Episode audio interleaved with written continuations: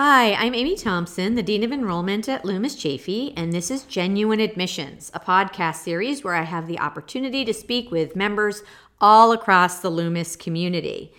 Today, we are welcoming a special guest to Genuine Admissions, our head of school, Dr. Sheila Culbert.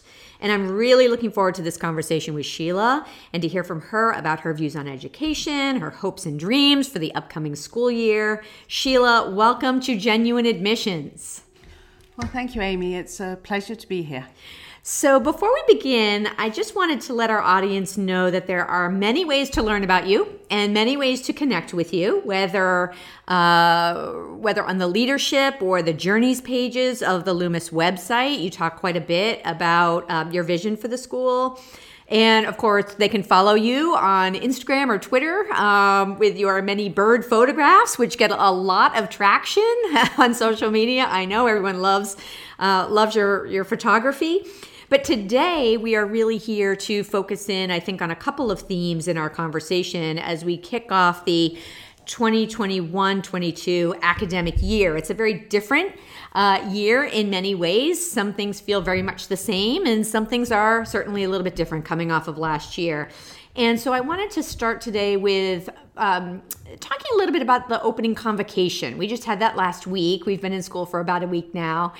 And, you know, I know that you and I feel similarly in that it's always, you know, the first day of school, best day of the year, or certainly one of the best days of the year. We really love the kickoff of the school year, and this year in particular, having the whole community together and joining together after this time in which we have been apart through COVID. And what you were touching on a few themes in that convocation, certainly building community, and we'll talk about that today. Um, but one of the things that I thought was really interesting was the remarks that you made regarding just the role of education in young people's lives, the responsibility of schools in educating engaged citizens and and um, and critical thinking. And so, I'm wondering if you wouldn't mind just touching on a couple of the themes that you were talking about as a way to just get us started.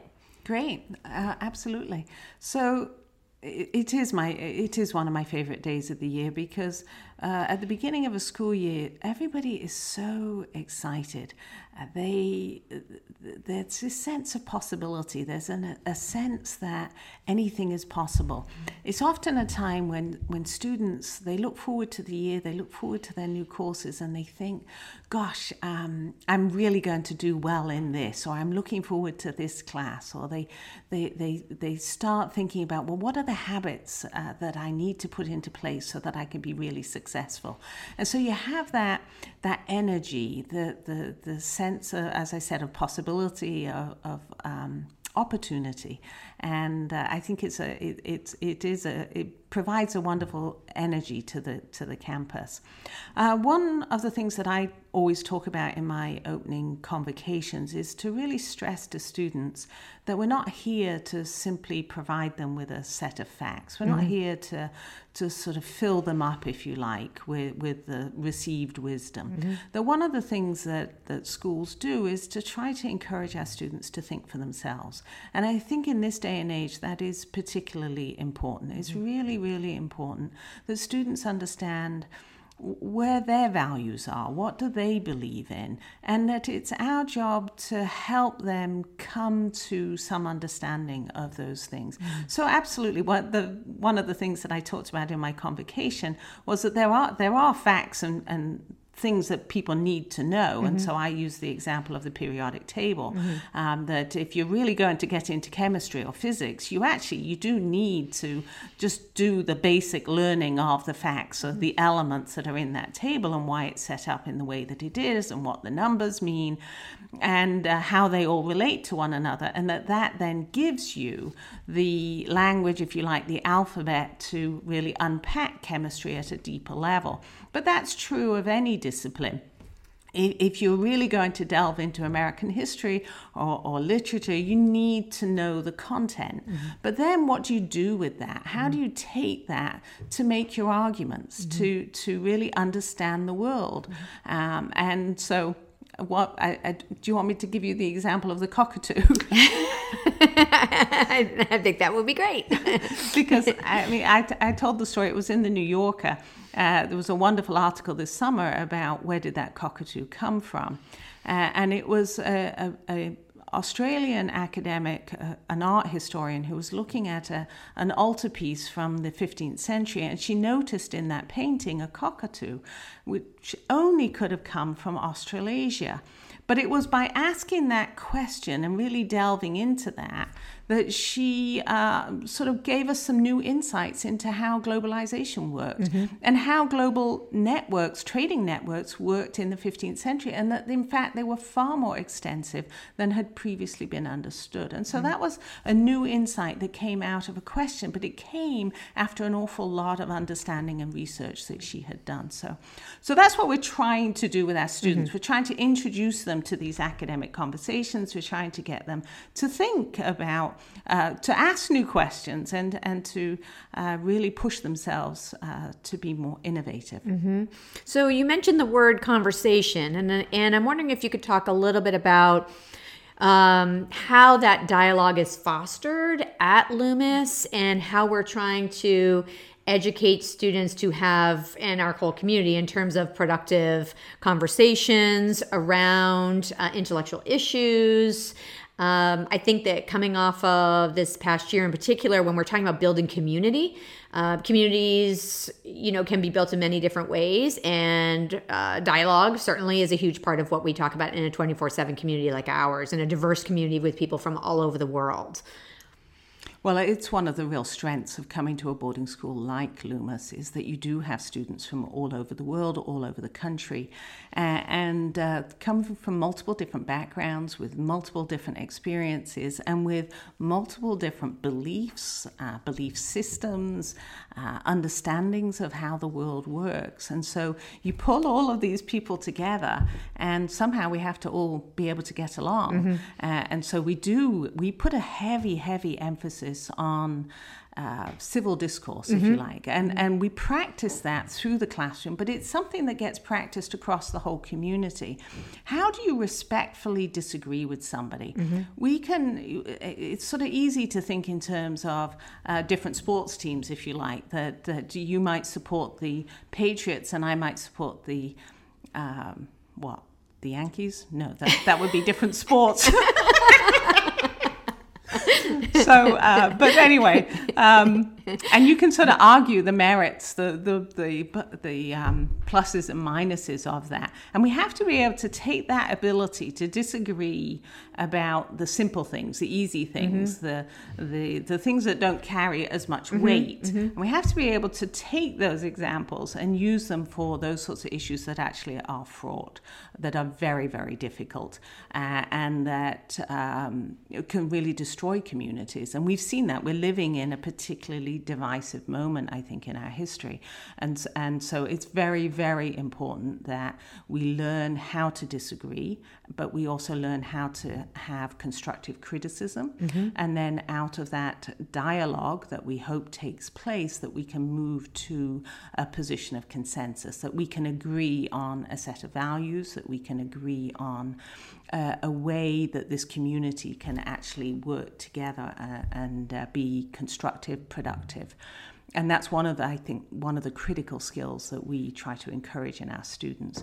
It's okay it, it, to be democratic or Republican or libertarian. Uh, we have international students who come from all sorts mm-hmm. of different political backgrounds, mm-hmm. and it's fine but how do they talk about that? Mm-hmm. That it has to be that you can have a conversation with somebody who has a completely different political viewpoint than, than yourself, and you can do that in a um, in a way that is productive and constructive. And and I think that that is uh, it's a skill that is critically needed in our society mm-hmm. today. Absolutely, and I think that that is definitely a hallmark of our community here, and also the the mission and the values of the school from from its founding. Uh, absolutely, right? engaged citizenship. So when we talk about community, one of the themes, of course, is the diversity of our community, and one of the exciting developments this year at the school is uh, related to our work in diversity, equity, and inclusion. And I'm wondering if you could talk a little bit about the center and some of the work that's been done and is going to continue to be done in this area? Oh, absolutely. That's a great question because uh, diversity, equity, and inclusion has long been uh, uh, important to the school. And in fact, I think you can go all the way back to the founders uh, when they said there should be no political tests, no religious mm-hmm. tests, when they wanted boys and girls and they wanted people from all around the world. Mm-hmm. So it is a hallmark of a, a Loomis experience, Loomis education. So we did this summer decide to take what had been an office of diversity, equity, and inclusion and to turn it into a center. Mm-hmm. We've got a number of different centers on campus, including the Norton Center. Uh, and the Norton Center really focuses on that idea of civil engagement, civil mm-hmm. discourse. Mm-hmm. We have the Alvord Center that really talks a little bit about global and environmental sustainability. Mm-hmm.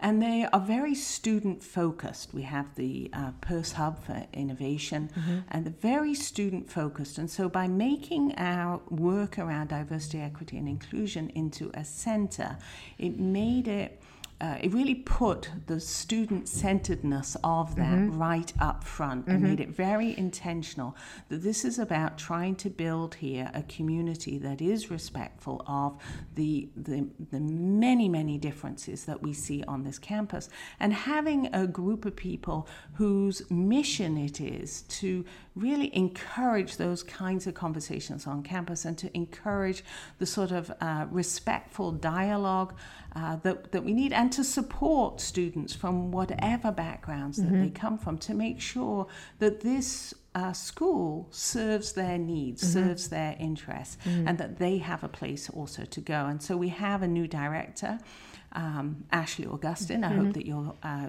perhaps include mm-hmm. her on mm-hmm. the podcast at some yep. point.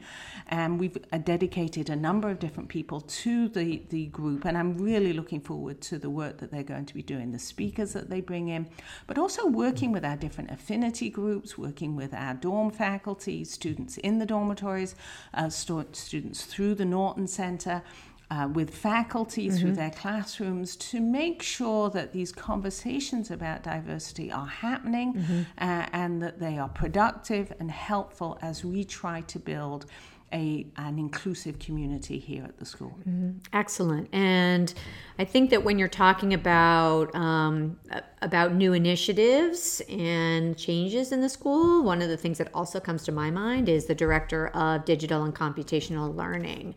And that's also an exciting new program that the school is uh, is put resources into. And I'm, I'm wondering if you could talk a little bit about that role as well. Sure. So we set up the the Peirce Hub for Innovation, uh, the PHI. Oh gosh, must be three or 4 mm-hmm. years ago now, mm-hmm. uh, and uh, out of that, it, it, was much more than a maker space. It was a space where we could pull students together uh, and really have them think about uh, sort of uh, problem solving in, in, the wider society, uh, design thinking. Um, and we also had a, a, set of computer science courses, but they weren't as fully developed as I think we, we really wanted them to be.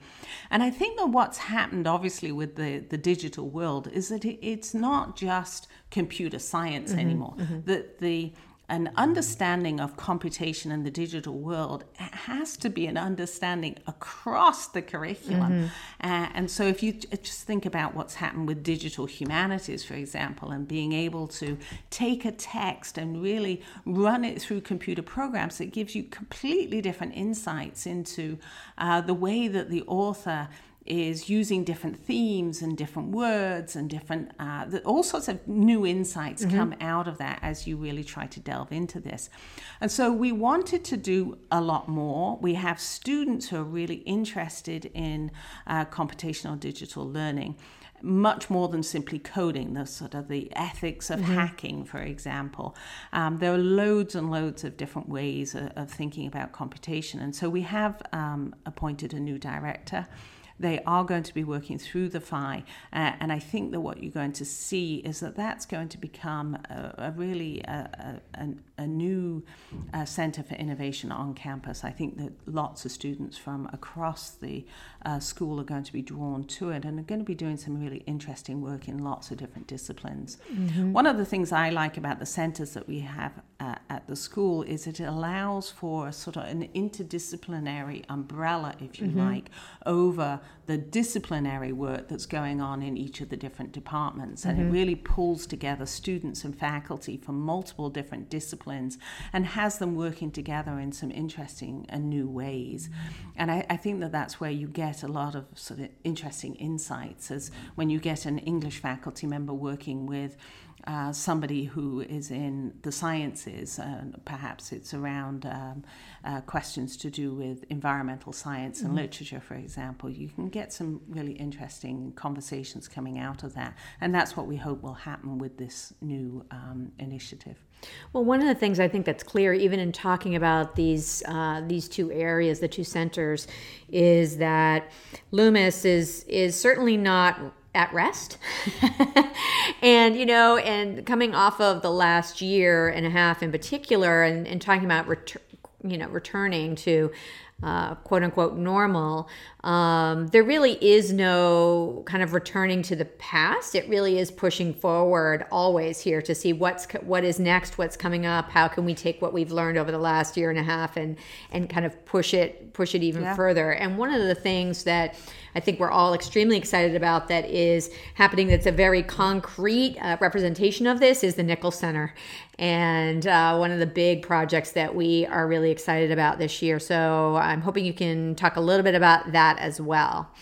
Yes, so our new uh, theatre and dance uh, facility. I, I, think that when you look across the curriculum, uh, we had uh, we have wonderful facilities, but where we were sorely lacking was in the theatre.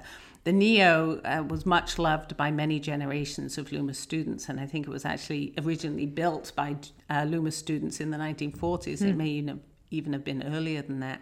Um, and generations of students have gone through there and have really found a voice and a platform and uh, have learned how to be public speakers mm-hmm. and to perform in front of an audience and uh, it's a, it's a wonderful wonderful tradition but the facility was sadly lacking mm-hmm. as you know because you've mm-hmm. had um, several children go through that mm-hmm. program so it was very exciting uh, to be able, when John Nichols, uh, uh, John and Alexandra came forward and said that they would like to uh, support a renovation of this space. And it, it's more than simply a renovation, it's the renovation of the NEO, uh, which will have more seating, a bigger stage, uh, but also more um, behind the stage mm-hmm. features, a better green room, a better dressing room, that sort of thing. We'll have a black box theatre, mm-hmm. and we'll have a dance dance um, studio as well. And I think that this will really serve the needs not only of those students who are in the performing arts, but also the whole community because so many people uh, love going to those sorts of performances and enjoying them. But uh, to come back uh, to your point about innovation, schools like ours, we they have to be constantly changing. You mm-hmm. don't want to jump onto every bandwagon, every idea that comes along and say, okay, we're going to do this now. But you do need to continually ask yourselves, are we relevant? Mm-hmm. Are we providing the kind of education that our students need to be able to be successful and to thrive in the world that they will be graduating into?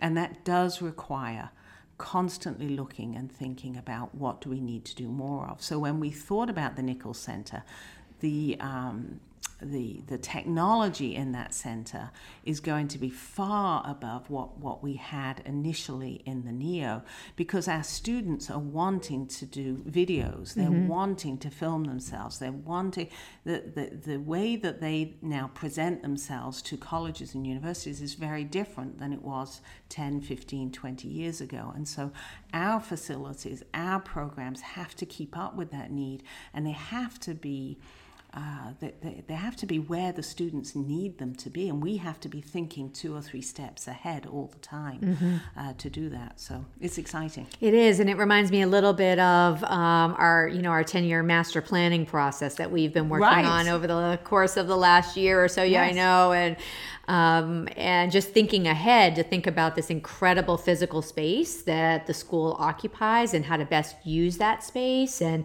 there's some themes of things that have come out of that process that I think are, are completely relevant to this conversation. Uh, absolutely. Uh, we have a, a, just a wonderful location. We're, we really, we're on the confluence of these two rivers, the, the Farmington and the Connecticut, and, it's, and um, we need to take advantage of that. We need to be able to um, sort of use, we, we have to steward Mm-hmm. what we have. We mm-hmm. have to make sure it is a very, very beautiful campus, and we want to protect that. Mm-hmm. We want to make sure that future generations are able to uh, enjoy the beauty of being on this physical space. Mm-hmm. But we also need to use this environment effectively as a teaching tool. Mm-hmm. And one of the things that really came out of the master planning process, we do a master plan every 10 years or so, mm-hmm. and it's just a, it's a good thing to do to sort of assess assess where you are, what the needs, what the physical needs of the campus are, and how to take advantage of those uh, in the future. And one of the things that we really spent a lot of time thinking about is sustainability mm-hmm. and how do we make this a sustainable campus? How do we use the location where we are as an outdoor classroom? Um, what are we worried about the floodplain? Are we worried about flooding coming from both the, the Farmington and the Connecticut? And of course we are. We're seeing a greater intensity of storms. And so, as we plan for the future, we have to plan to not only protect and steward this space, but also think about the ways in which we can use it to educate our students mm-hmm. in, in different ways. And I'm very excited. The Alvord Center really headed the sustainability part mm-hmm. of the master planning process. And they have some great ideas for out, outdoor classrooms and uh, really using the wetlands that we have around us um, in the classroom or to take students out into those spaces. And uh, climate change is real, it's happening all around us, and our students can benefit from learning uh, what's going on in, mm-hmm. in our local environment. Mm-hmm. And thinking 10 years out, you know, I, I know that you've talked in the past about how there are certain things that came out of the previous 10 year plan that were, you know, what, that you went through before 10 years ago and things that that have had significant impact on the school today, whether it's the centers, whether it's the Scanlon Center, whether it's the Peirce Hub for Innovation. And so what we're talking about now has the real ability to to impact, as you've talked all, all along, about the student-centered aspect of the experience here, and that it's all about what that means looking forward as well. So we can talk about kind of general philosophy around education, but how do we actually see it playing out? Something like the campus master plan really shows that that does come to fruition in, in incredibly transformative ways for our students. Uh, absolutely. You you can't just uh, let things unfold without any kind of plan. And so the master plan is part of a, an extensive planning process. The, the, master plan was really to do with the physical campus, but we will also uh, be entering into a strategic planning process. We are going to be reaccredited. We hope reaccredited, mm-hmm. but we have to go through an accreditation process with our local accrediting bo- body, uh, the NEASC group. Uh, and all out of all of that planning then comes this sense of well where do we need to do? And it's it's answering those questions about relevance. Where do we need to what, what are our needs? What do we need to do to make sure that our education is where it should be for our students? How do we make sure that we are really um, serving those students as effectively uh, as well as we can. And that requires an intentional planning process. Mm-hmm. Uh, and so, yes, if you look back 10, 15 years ago, uh, you look back 30, 40 years, if you talk to John Ratté, he will talk about the planning that they went through. And at that point, 40 years ago, when John Ratté was their head, they were talking about uh, the need to build more dormitories, mm-hmm. the need to increase our boarding population. Mm-hmm. And yes, you see that, that history come all the way to the present of how that plan was implemented. Mm-hmm. And so, with the plans that we're talking about now around sustainability, uh, around computational digital learning, about civil discourse, mm-hmm. all of those will be put into place and will have an impact on the school in the 10, 15, mm-hmm. 20 years into the future. But there's a constant sort of reassessment of what are we doing Does it make sense? What do we need to change? How do we get better? Mm-hmm.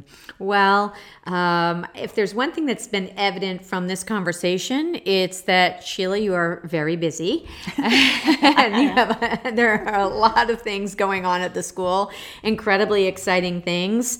Um, and we really appreciate your taking the time to sit down today and talk a little bit about your vision for the school and some of the things that are coming up.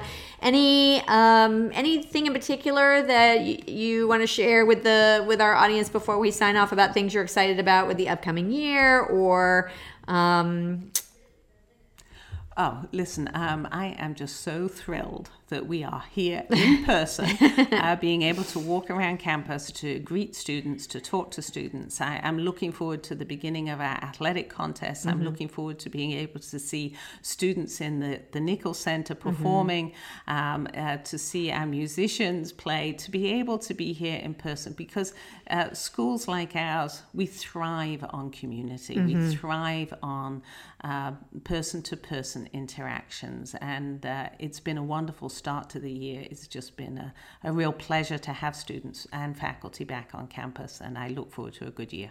Excellent. Thank you so much for taking the time today. This is Amy Thompson, and this has been Genuine Admissions. Thanks for listening.